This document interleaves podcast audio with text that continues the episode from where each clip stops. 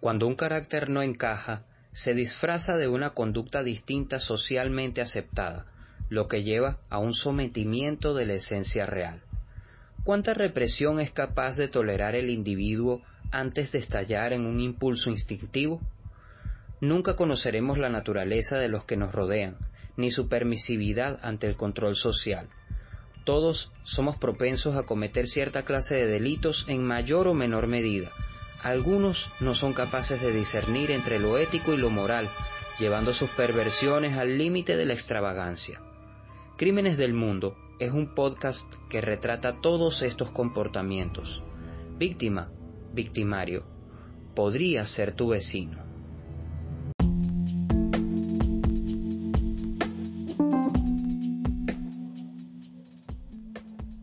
Ahora puedes seguirnos a través de nuestro canal de Telegram arroba Crímenes del Mundo. Síguenos y mantente enterado de nuestro podcast semana a semana y de las mejores historias de crimen que podemos compartir para ti. Te invito a seguirnos arroba Crímenes del Mundo en Telegram.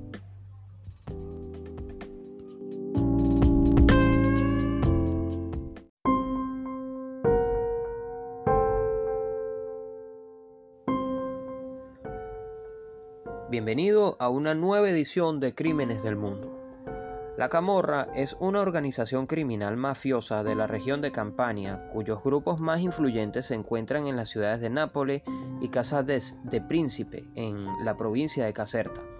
En comparación con las mafias vecinas, la Sacra Corona Unita y la Andrangheta, además del tráfico de drogas, la Camorra se centra en la contratación pública y el, y el blanqueo de capitales, Tampoco es inusual que los clanes de la camorra se infiltren en la política de sus respectivas áreas. La camorra está presente principalmente en la región de Campania, pero algunos clanes también se han extendido a otras regiones como Lacio y Emilia-Romagna. También la camorra tiene enlaces en otros países, en particular en España, pero también Francia, Holanda y Marruecos, entre otros. Las investigaciones policiales han demostrado que la Camorra generalmente mantiene buenas relaciones con otros grupos criminales italianos prominentes, entre ellos la Endrangheta, la Cosa Nostra, la Banda de la Magliana y la Sacra Corona Unita. Y también con grupos criminales chinos, nigerianos y albaneses. La Camorra también tiene varios vínculos con carteles de drogas sudamericanos. Según Fortune, la Camorra es el tercer grupo de crimen organizado más grande del mundo, con un ingreso estimado de 5 mil millones de dólares por año. Según los investigadores, se estima que 114 clanes y 4.500 afiliados operan en la región de Campania. A diferencia de otros clanes como la mafia siciliana, la estructura de la camorra es más horizontal que vertical, dado que no hay líder comúnmente reconocido. La camorra se divide entonces en grupos individuales llamados clanes. Cada capo es el jefe de un clan, en el que puede haber decenas o cientos de afiliados dependiendo, del poder y la estructura del clan. Por lo tanto, esto da lugar a numerosos enfrentamientos armados entre clanes rivales para el control de tráficos y áreas. La etimología del término camorra es bastante incierta y se presta a bastantes interpretaciones, pero la más aceptada es la tesis de que camorra viene del término dialectal napolitano eh, camorra, que homófonamente se oye exactamente igual, literalmente con el grupo, en referencia a los grupos callejeros que practicaban el popular juego de la morra en Nápoles un nombre con el que se individualizaba también a las bandas de malhechores que controlaban los juegos de azar y la prostitución en el reino de Nápoles desde el año 1300 hasta el 1800. Varias otras son las hipótesis del origen del término y todas ellas pueden encontrar una raíz en algunos acontecimientos y costumbres de la sociedad napolitana medieval, eh, también la renacimental y la barroca. Por ejemplo, Gamurra era una organización de mercenarios pagados por Pisa que en el siglo XIII guardaba el orden en Cerdeña. Por la indumentaria de tales mercenarios existía una chaqueta corta típica del Renacimiento llamada precisamente gamurra. La palabra estaría relacionada con la palabra napolitana morra, que puede tener también el significado de agrupación de malhechores, entendida como frota, pandilla en español, y risa, riña en nuestro idioma. En el año 1735 se observa en un documento oficial del Reino de Nápoles donde se, donde se explica que Gamorra o Camorra, derivante del término latín camerarius o tesorero, que es lo que quiere decir en español, era el nombre que ya se daba a la tasa que había que pagar impositivamente en los lugares de juego de azar por el riesgo de riñas. El término napolitano capamorra que en italiano quiere decir capo de la morra o jefe de la morra, en la Nápoles setecentesca era el nombre del guapo o el capo o el cabecilla o jefe, como lo quieras llamar, eh, de barrio que resolvía las disputas entre los jugadores de la morra, hablando eh, concretamente del juego callejero que habíamos nombrado anteriormente. En todo caso, esta etimología, como algunas otras, también parece remontarse a la palabra napolitana morra, con el significado de juego de azar o de pandilla o de riña.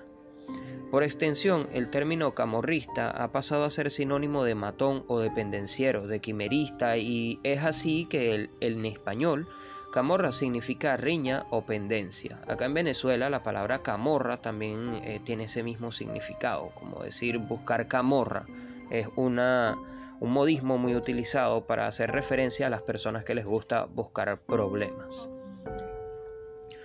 Hay varias segundas hipótesis sobre el origen de la camorra.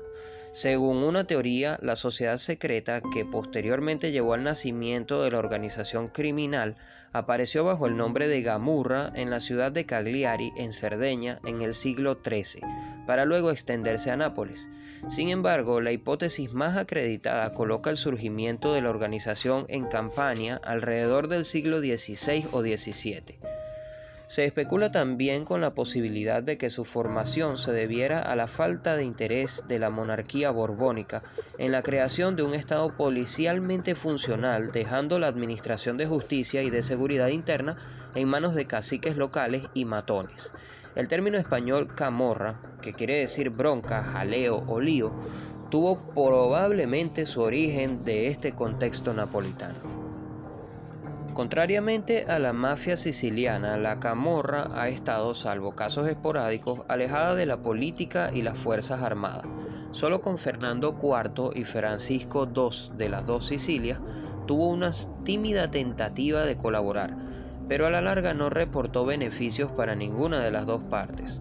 Aunque el término se ha utilizado para denominar a Lampa en cuanto crimen organizado que se desarrolló en Nápoles durante el siglo XIX y conocido como la Bella Società Riformata, que querría decir Bella Sociedad Reformada, frecuentemente se tiende a suponer a la camorra como una asociación ilícita o una organización criminal eh, similar a la cúpula de la Cosa Nostra o a otras asociaciones delictivas de similar aspecto.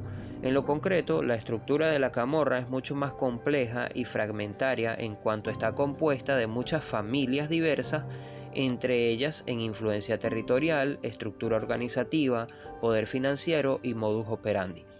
Debido a esta falta relativa de jerarquía en los escalafones más altos, son comunes los enfrentamientos entre los 182 clanes que se estima delinquen en la provincia. Por otra parte, las alianzas entre estas organizaciones pueden ser desde simples acuerdos de no beligerancia o no competencia entre los numerosos clanes operantes sobre determinado territorio, pactos que suelen ser frágiles y pueden desembocar en verdaderas faide o guerras de camorra con atentados y homicidios. Sus miembros, llamados camorristi, se relacionaron con actividades de contrabando, chantaje, soborno, robo y asesinato. Saquearon y aterrorizaron al país italiano durante muchos años. Tras siglos de evolución, saltaron a la luz pública hacia 1830. La camorra prosperó durante los desórdenes que se produjeron en Italia en la lucha por la unificación la organización se habría aliado convenientemente con las fuerzas del nacionalismo italiano contra el poder de los Borbones del país. En el periodo que siguió a la unificación de Italia, en 1870, se llevó a cabo un breve e infructuoso intento de emplear a los camorristi en el cuerpo de policía. La Comorra continuó sembrando el temor por la nación y prácticamente gobernaban la ciudad de Nápoles a comienzos del siglo XX. Su poder se debilitó enormemente cuando sus miembros fueron acusados de asesinatos y llevados a juicio en 1911. Esta asociación fue eliminada en 1922 por el gobierno fascista de Benito Mussolini. No obstante, bandas criminales, eh, criminales similares a la Camorra siguieron operando en Nápoles y en los años 1970 y 1990 se sucedieron los intentos de jerarquizar la camorra al estilo de la Cosa Nostra. Su impulsor, Rafael Cutolo, fundó entonces la nueva Camorra Organizata, a la que se enfrentaron otras familias hostiles a la pérdida de autonomía que se, que se encuadraron en la nueva familia. La guerra entre ambas llegó a dejar 264 muertos en 1982, muchos de ellos inocentes. El enfrentamiento terminó con la victoria de la NF, disuelta al poco tiempo, desde, 1800, desde 1984, perdón, las confesiones de algunos jefes camorristas arrepentidos han llevado a la desarticulación de parte de la infraestructura que habían vuelto a desarrollar desde los años 60. Otro intento de centralización se dio en el 1992, pero tampoco tuvo éxito debido a la falta de interés que los clanes muestran en ceder parte de su poder. A comienzos del siglo XXI, la camorra se caracteriza por su elevada fragmentación, lo que lleva a numerosos enfrentamientos entre las familias por la sucesión en sus mandos y la conquista de áreas de influencia. 2004 fue el año más virulento con 139 muertos en la guerra de Escampia, barrio que en ese entonces se consideraba como el hipermercado de la droga más importante de Europa, triste récord que actualmente le pertenece al barrio Rogoredo de Milán. La extensión de la camorra napolitana fue Al Capone en Estados Unidos. Sin embargo, la única relación que tenía con la mafia era su condición de ítalo-estadounidense, ya que la camorra no opera como una organización piramidal y respetuosa a las jerarquías dentro de las familias entre sí.